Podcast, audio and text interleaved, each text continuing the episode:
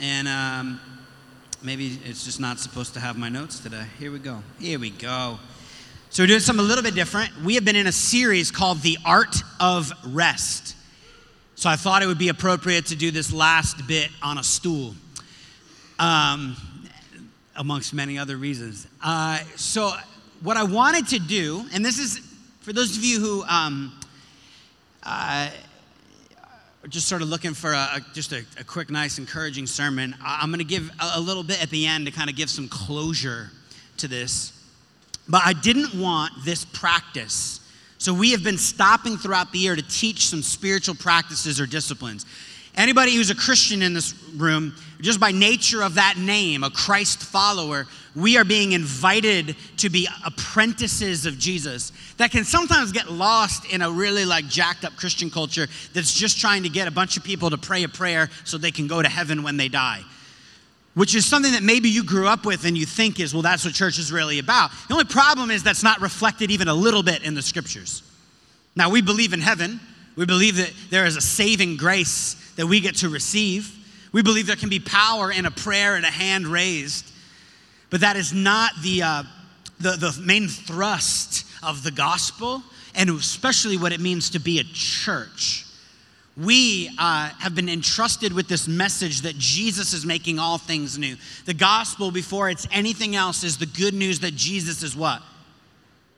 Lord is the ancient language used. Jesus is king. That Jesus is Messiah, to use Jewish language. This was, the, this was the understanding that all of creation was sort of waiting for God to put this back together. And we are told, according to the Christian scriptures, that Jesus is making all things new and we get to partner with him and join him in doing that, in making disciples, other apprentices, letting other people know that this king. You, you, can be, you can enter into this kingdom and be saved by this king by grace and grace alone. There's nothing you have to do. And that we have been giving marching orders to join him in demonstrating and announcing the good news of this king a king that is making things new, a king that that is a God who is rooted in love. And so, this practice or these practices throughout the year that we've been focusing in on are meant to be what are some really central ways we as a community want to become more like Jesus, some focused things. And one of them is around this thing of rest. And so, we've spent the last six weeks talking about Sabbath mostly, silence and solitude Simplicity. How great was Dan Durezzo last week with that simplicity talk? Like central practices that some of those things, right? We love self care is so in vogue right now, right? But the, the originator of self care is the God of the universe. And we'll talk about this in a moment.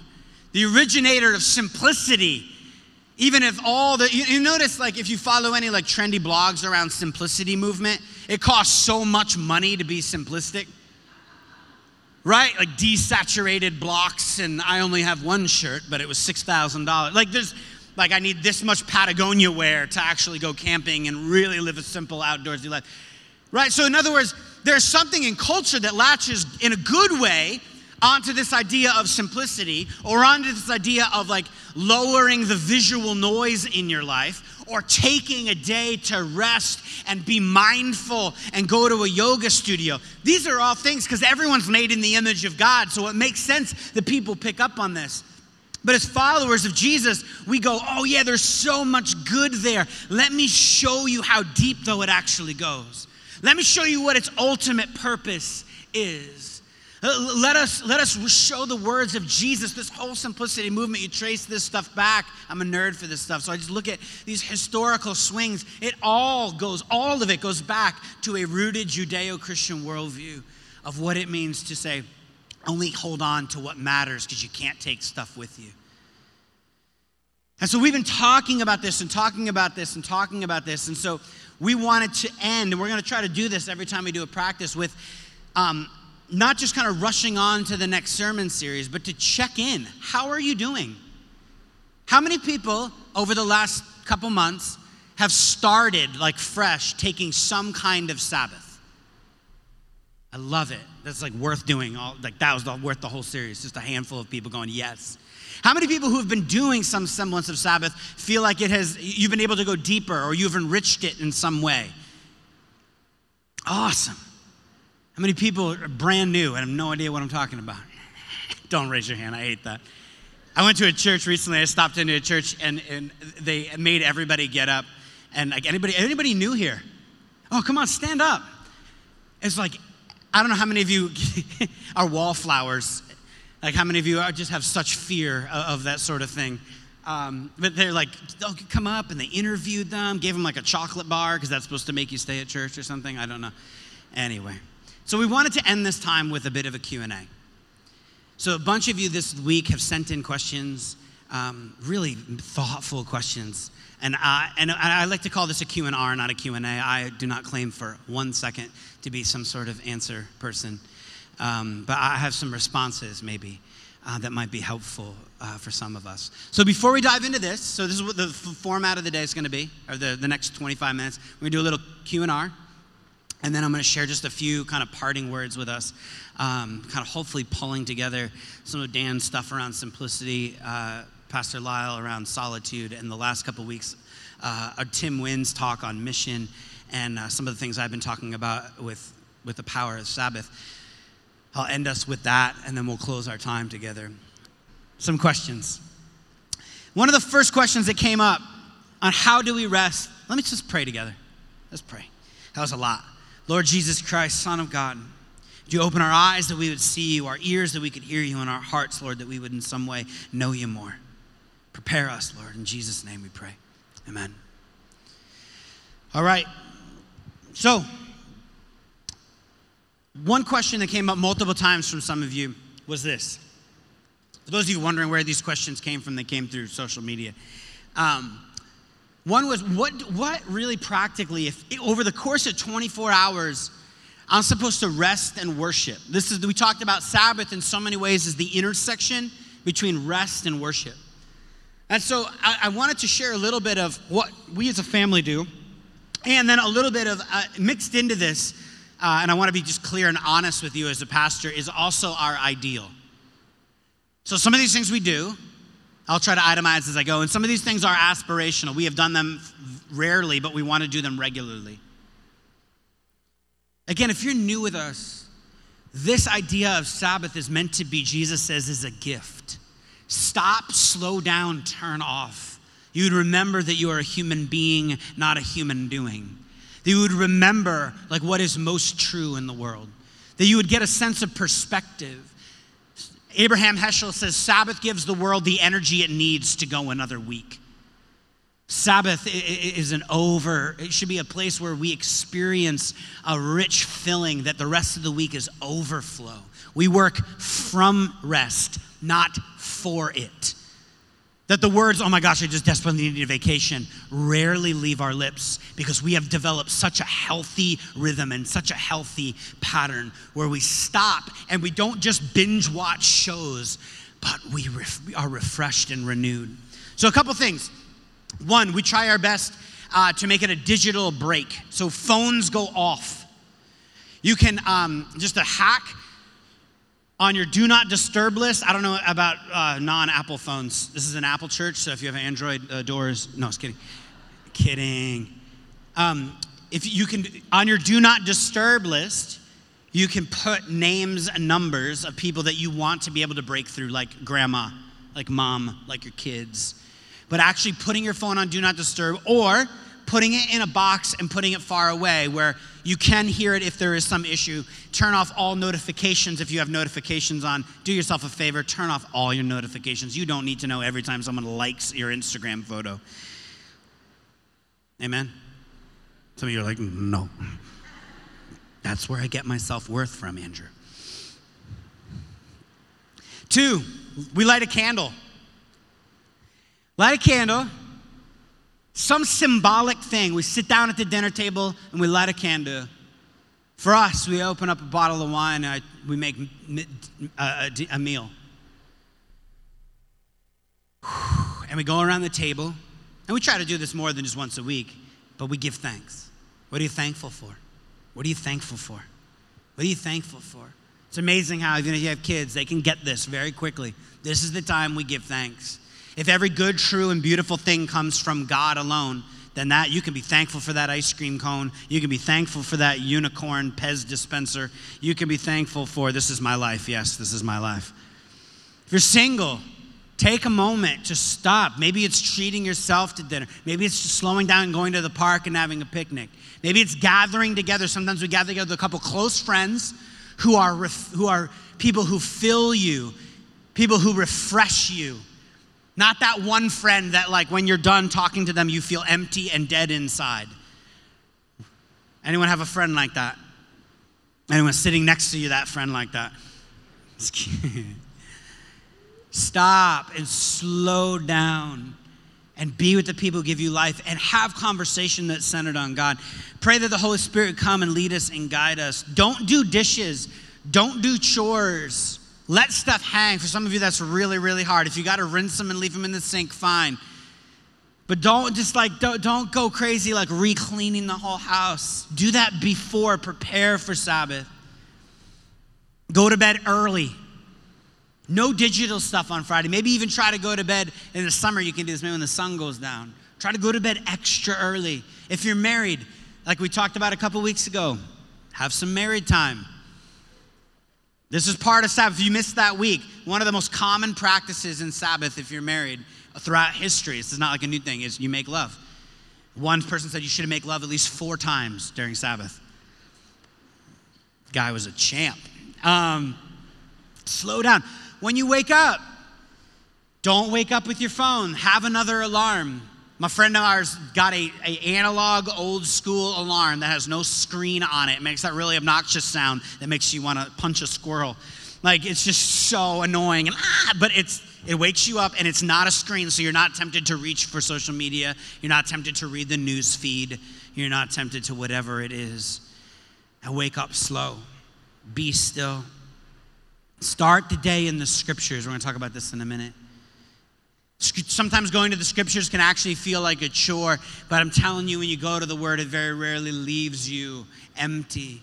This is the sort of rest and renewal that we need. Some of you who don't journal because it's really hard need to journal. Be aware of what's going on inside your heart. If all this sounds too idealistic and I can't do that, I'm telling you, you can.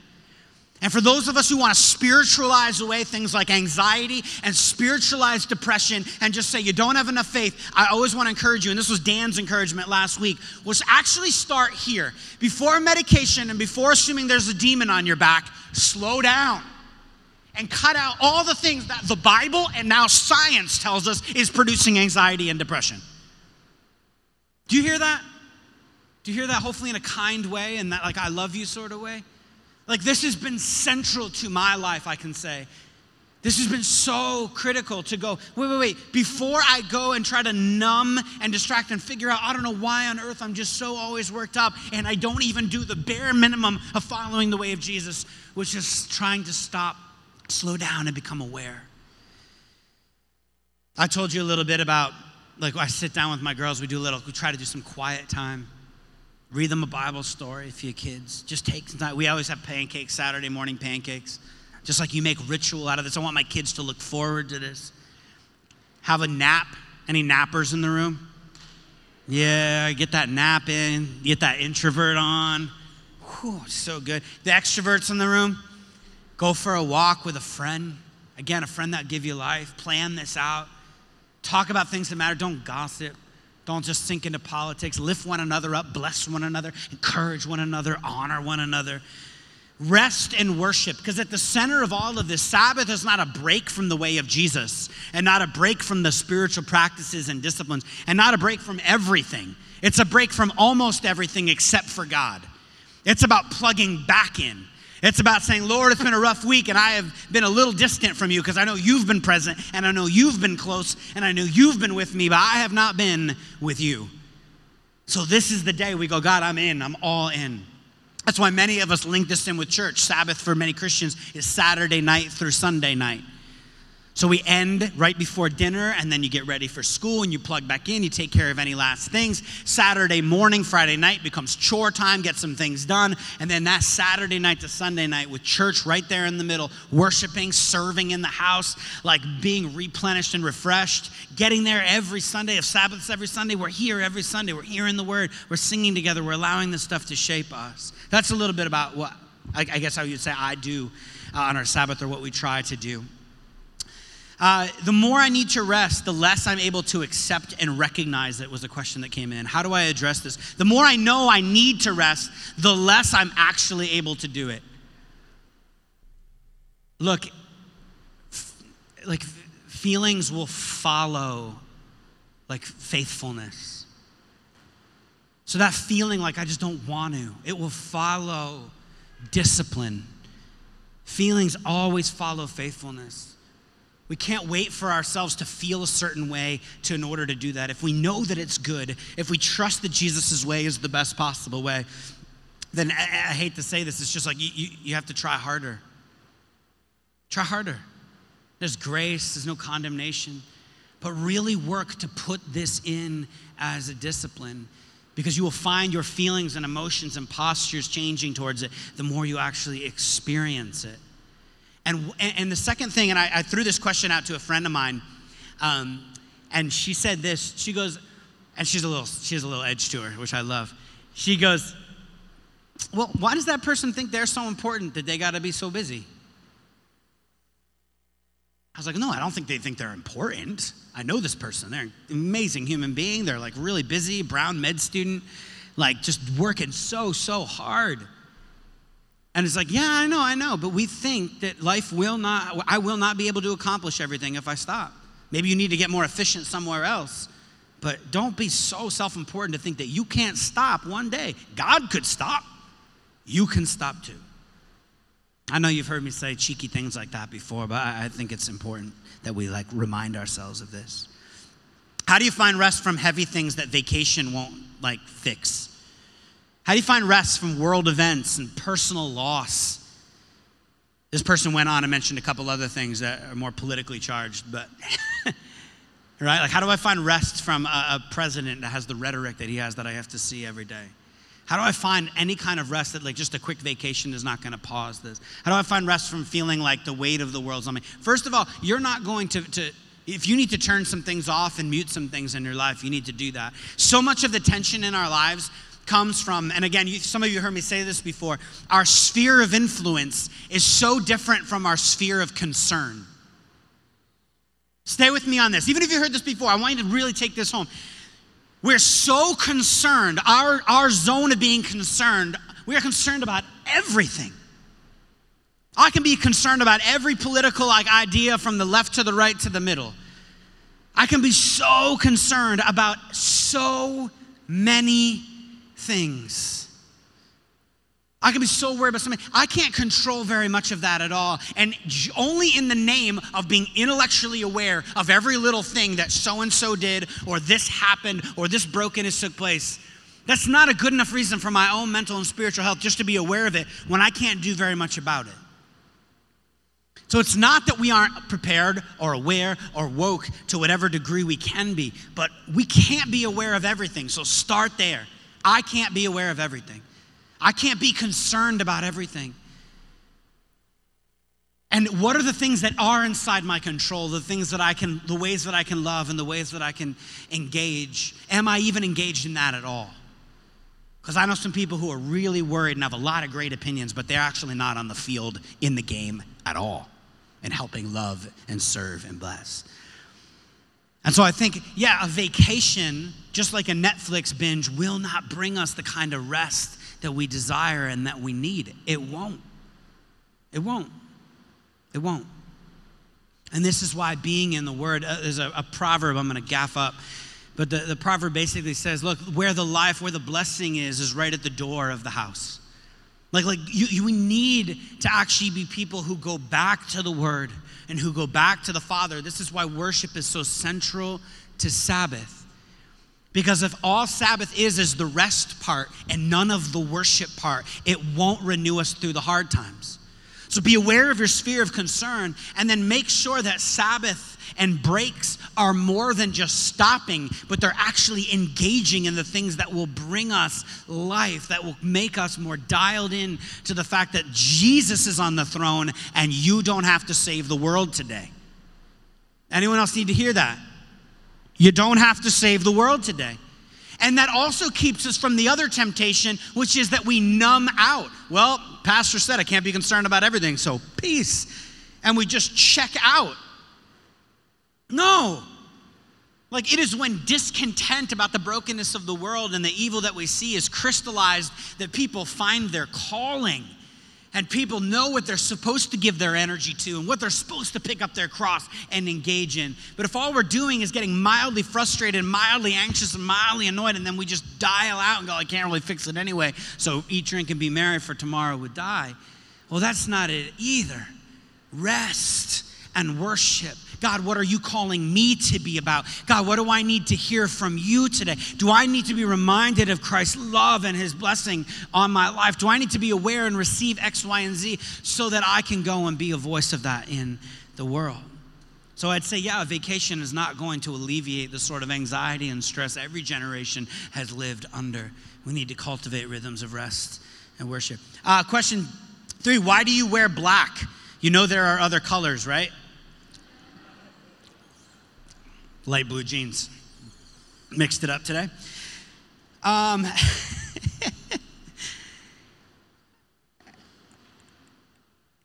Is there a right way to tell an emotionally needy person, I'm not able to be there for you right now? So I imagine this in the context of, of rest is like, how do I rest from people when I'm supposed to love my neighbor and love people? Does this question resonate with anybody in the room? I felt like when it came in, I was like, oh, this one is gonna hit people. This is a great question. There are people in my life that are toxic, but I know I'm supposed to love. I'm not just supposed to love my neighbor, I'm supposed to love my enemy. And so, how do I make sense of establishing boundaries? And, and I, I, this is a, a, a cop out maybe, because I'm supposed to have some magical answers for you as your pastor. But I would say, first and foremost, go read, if you care about your own spiritual well being, go read Henry Cloud's book, Boundaries. Just go read that book. Boundaries are okay. Jesus gets away. There are people who are needy and need to be healed, and Jesus leaves them multiple times in the scriptures. He stops and he leaves. I have to go be with my Father.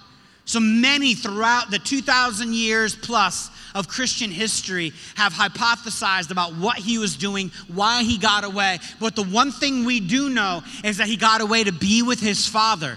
He said, I can only do what I see the Father doing. He had a very deep and crystallized awareness of what he was supposed to give his energy to. You read over and over in the scriptures and the gospels, he's going to Jerusalem, he's going to Jerusalem, he's going to Jerusalem. Kierkegaard calls this, he's willing the one thing. There's one thing he's to have his attention on. This is what I'm supposed to give my energy to. This is what I'm focused on. Now, he allows himself to be disrupted and interrupted, but there was a clear sense, there wasn't anxiety. And can I just be honest with you, whoever asked that question? I know who asked that question, pretending to the people who may have that question burning in their hearts, I just want to be with you. I struggle with that so much. I am really, I, this is hard for me. It's only in seasons where I feel most dialed into the Father and His will for me. The time that I feel most grounded and rooted in what I'm supposed to be giving my time and energy to, that I feel like God gives me the grace and mercy to be able to say, not now, in a kinder, gentler way. Oh man, I, I hear you. You're going through so much. I want you to know I'm praying for you so much.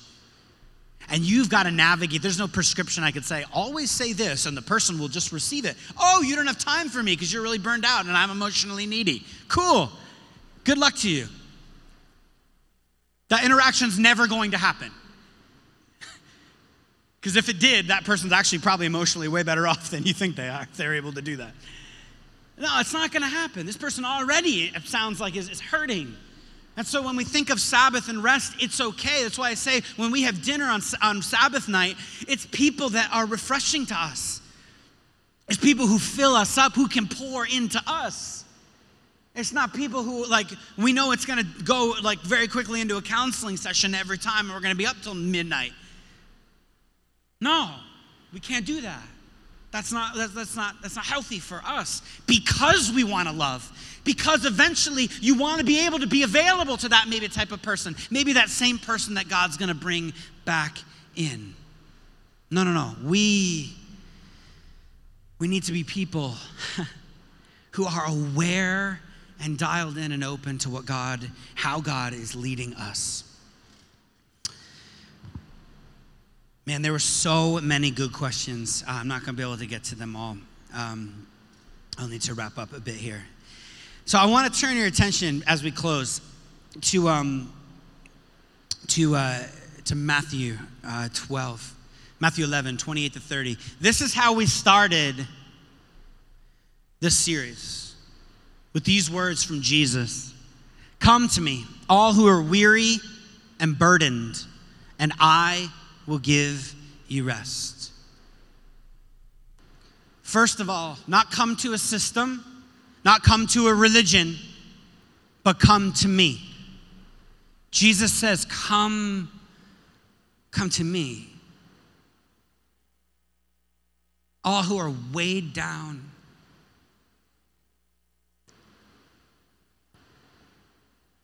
Some of us, this, this is it for the beginning of Sabbath is being able to simply take a deep breath and trust that Jesus can take this and trust that Jesus is strong enough for this, whatever it is, the burdens that you have. Come to me, all who are weary and burdened, and I will give you rest. This is in the context of these Jewish peasants, the people, the poor in their midst, getting bombarded with rules and rules and rules about how to be faithful and how to do Sabbath and how to practice religion. All these deep rooted morale, like, like bearing heavy loads on them of these different teachings and ideas about what it meant to be faithful to God. And he stops them and he goes, No, no, no, no, no, no. That, that is not where the rest is. It's just doing a bunch of things he says, then take my yoke upon you. This is like submission. This is where the Christian path is hard. He goes, no, no, take my teaching upon you. Don't mix it with a bunch of other stuff. Take my yoke upon you. Take my teaching upon you. There's something, Jesus is making a claim that is, is maybe difficult for some of us to, to grab onto. He, he's interested in saying, uh, many love to kind of have fun with this. This the, the Hebrew way of talking about a yoke is a yoke is a teaching. A yoke is take my way upon you, take my interpretation of Torah upon you. I'm telling you all the ways that you're getting bombarded and burdened down with the way that you're supposed to live and how you're supposed to engage X, Y, and Z. No, no, take a deep breath and take my teaching. And let me tell you the kind of teaching it is. The kind of teacher that I am, I'm gentle and humble in heart and says, Learn from me.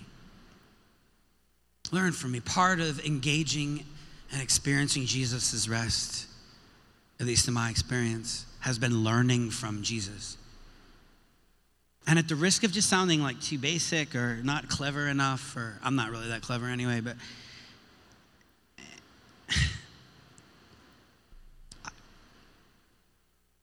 it's G.K. Chesterton's famous quote it's not that Christianity has been tried and found wanting, it's that it hasn't been tried. It gets diluted, it gets mixed up with the brokenness of nationalism or the brokenness of Pharisaical religion, or it gets mixed up with the brokenness of systems that are actually ironically counter to the, the way of Scripture. And so I think for some of us, maybe on a Sabbath, it is simply going or in a, in, a, in a rich posture of life that is whole and good it is simply saying, I want to give Jesus' teachings a try. I want to try them all over again. I want to read through the Sermon on the Mount again and, and wrestle with what does it mean to entrust my past and entrust my stuff and entrust other people to God. What might it look like to be a person who lives without this sense of I need to control everything? What would it be like to actually trust that Jesus' way is the best possible way? Things you've heard said if you've been a part of this church for so long. But if you're anything like me, as I'm saying it, I'm like, oh, I can think already as I'm saying this in real time of specific things and ways that I just fall so short of trusting that that way is what will bring life and peace and grace.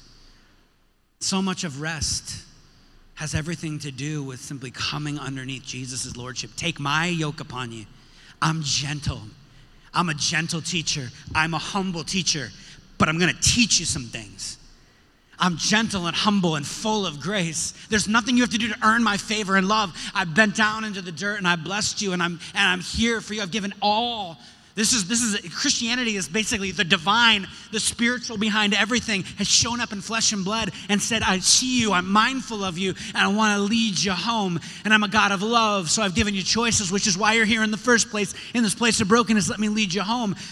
But I am going to lead you." And so we have to be willing to be led.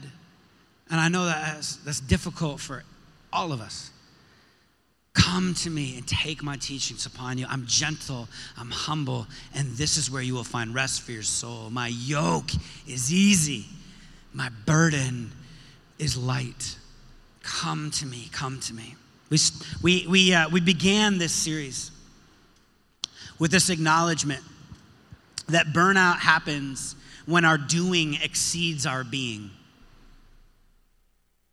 And, and, and, so we want to be people who simply know how to lay down in green pastures, to be led beside still waters, and to be restored, as the psalmist says. God doesn't want us to be exhausted. God wants to make us happy, to flourish, to be alive. He makes me lie down in green pastures. He leads me beside still waters, and He restores my soul. Sabbath is not simply the pause that refreshes, it's the pause that transforms. And so, even if you're here, you're not a follower of Jesus, or you're brand new to the way of Jesus, you're struggling with the way of Jesus, there's something about taking Jesus' teachings upon you, trusting for a minute that the God of the universe, the divine personality behind it all, desires you to, to, to, to desires to restore you. That even in engaging in the practice of stopping, uh, the, the, the practice of being still, that there will be life and fruit that will begin to come, and I trust will point you actually back to God Himself. We started the series with this poem. This is written by a, a Jewish writer, a famous Jewish writer, who's talking about Sabbath. Became a Christian in the last few years, and he talks about reflecting on his time at the table. He says, Three generations back, my family had only to light a candle, and the world parted. So he's talking about the candle that would be lit traditionally to begin a Sabbath. Three generations back, my family had only to light a candle and the world parted. Today, Friday afternoon, I disconnect clocks and phones. When night fills my house with passages, I begin saving my life.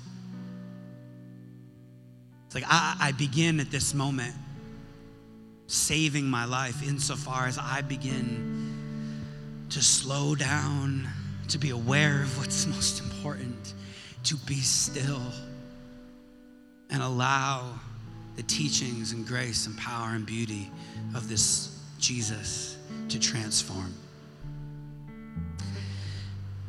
Let's pray. Lord Jesus Christ, Son of God, and we thank you. We thank you for the opportunity that we have to start a week with you.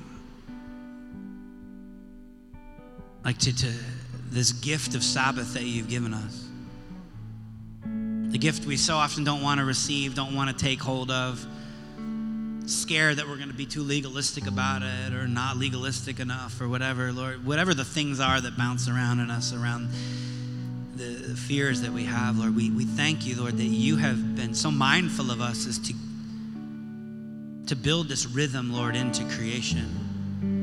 A rhythm a day where you have commanded the ancient Hebrews to party and drink and, and celebrate your goodness. A, a rhythm that, that you yourself, Lord, began with the creation of the world to stop and say, though we have been invited to work and to till the earth, that we do this from a deep place of abiding with the Father and of rest, Lord. That you've given us basically everything we need. And so, for my sisters and brothers, for myself, I need to be reminded, Lord, that we have all, we have all that we need in you, Lord. Help us, Lord, for we are prone to distraction. We are prone to worry.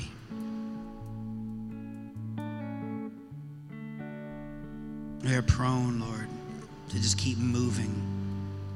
So give us, Lord, the strength to stop, that this church, this family, might be people who can continue to bear witness to the radical love and beauty of Jesus.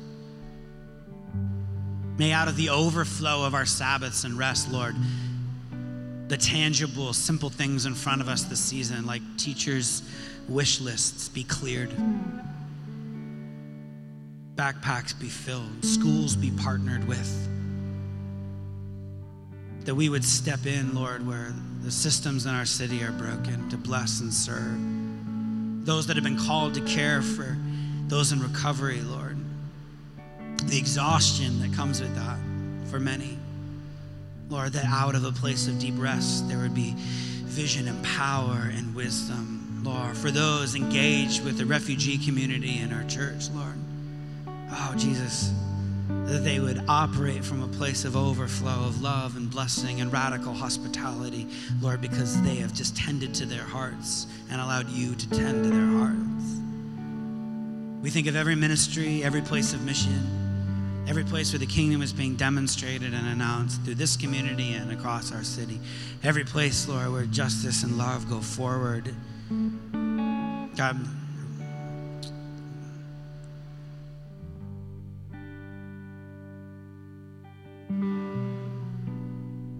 We pray we would do so from a deep place of grace. I've been so guilty in my life of just doing things out of my own power, my own energy, and my own broken will of wanting to achieve and accomplish and all of it. And so, all of us, just glory chasers, Lord, we just surrender and lay down at the foot of the cross. And we just receive, Lord, on this Sabbath day what you have for us today. How best to love and serve. That you make us aware of the things in our own hearts that need to be repaired, and we would allow you and family and community, Lord, in. As we leave this practice behind, Lord, and we step into a new teaching series with all the questions that I didn't get to, God, we pray that we would be a church that rests well, and Sabbaths well. A church, Lord, that that takes your yoke upon us. In Jesus' name, everyone said, Amen.